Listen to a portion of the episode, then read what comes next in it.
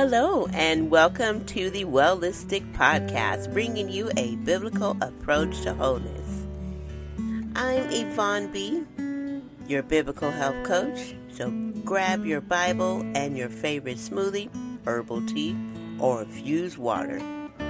In today's episode, we will be going back to the beginning. Yes, ladies, we will be discussing how we were designed by our Creator. How many of you remember health class? Or depending on where your parents sent you to school, it may have been called sex education.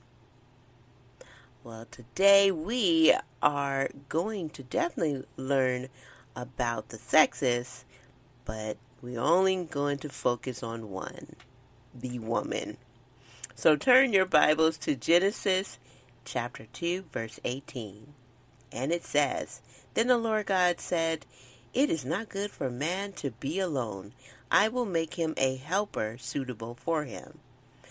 Out of the ground the Lord God formed every beast of the field and every bird of the sky, and brought them to the man to see what he would call them. And whatever the man called a living creature, that was its name.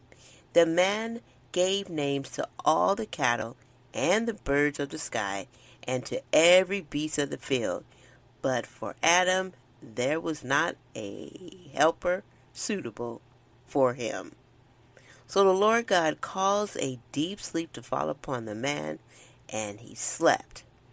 Then he took one of his ribs and closed up the flesh at that place. The Lord God fashioned into a woman the rib which he had taken from man. So, what physical features makes a woman a woman, or what physical features makes a woman different from a man. Now we're going to move over to the New Testament, and we're going to let the New Testament, this particular verse, tell us what makes a woman a woman. In Luke chapter 11, verse 24, it says, while Jesus was saying these things, one of the women in the crowd raised her voice and said to him, Blessed is the womb that bore you, and the breast at which you nursed. So, here in this verse, we can identify what makes a woman a woman. The first is her physical features.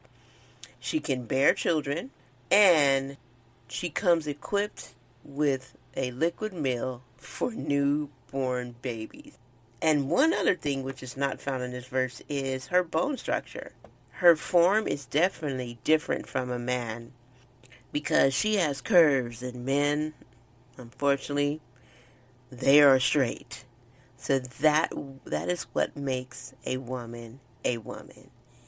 So let's dive deeply more into the physical aspects of women and what makes us fearfully and wonderfully made. Blessed is the womb that bore you. What is the womb? Yes, ladies, we are going back to basics. I know you're wondering why is she asking what is a womb? Don't she know what a womb is? Even I know what a womb is. And yes, I do know what a womb is, but it's always a good idea to go back and reflect on how our Creator fashioned us. So the womb is also known as the uterus.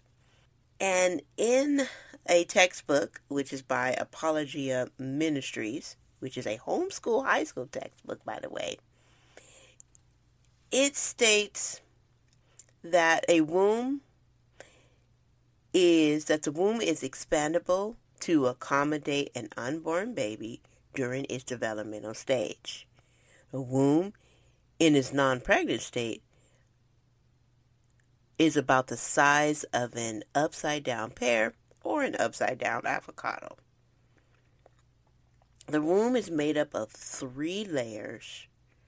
The first layer is called endometrium, which is a thick layer. During conception, the fertilized ovum, which is the newly conceived child, implants within this layer. The next layer is myometrium, which is a smooth layer of muscle that can expand and grow. Still maintaining its thickness, it can expand several times its normal pregnant size. And the perimetrium is a thin layer, uh, which is the outer layer of the uterus. It's thin, watery, like serous membrane that covers many of the abdominal organs. This layer allows the uterus to move freely when the bladder is full or the intestines contract.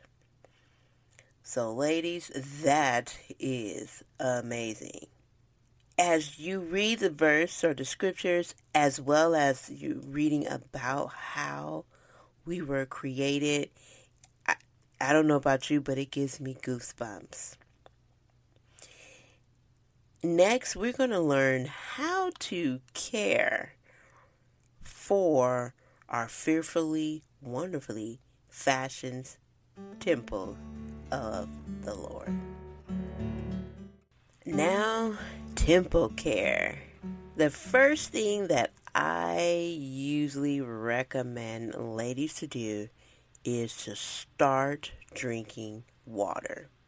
Fresh water, spring water, reverse osmosis water, water. And why do you think that I say that? Is because did you know that staying hydrated can reduce or eliminate many of of our disorders? which I plan to discuss more about hydration and the best types of water in our later episode. But I just recommend that you start by drinking water. And in my show notes, I will post a link to a water bottle that can help you stay consistent. So take a look at the show notes be, uh, down below. Next, I recommend purchasing a high quality multivitamin.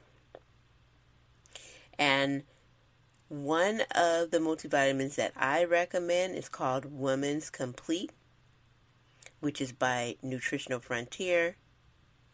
This multivitamin is formulated for all women for, of all ages, from menstruation to conception, pregnancy, and through menopause.